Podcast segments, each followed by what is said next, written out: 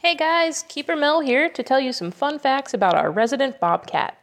He's certainly a cat, but his name is Moose. He's not moose sized though. He usually weighs about 25 pounds. Bobcats are named because of their distinctive bobbed tails, which are much shorter than most other cats. I've never measured Moose's tail specifically, but bobcat tails can be as short as only two inches long.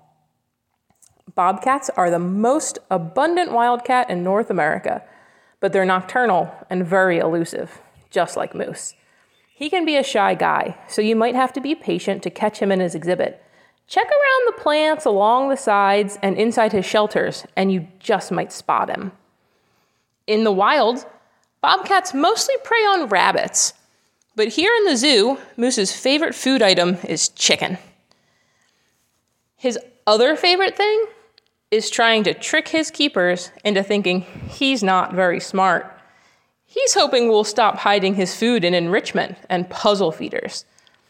Don't let him trick you, though. He's really very bright.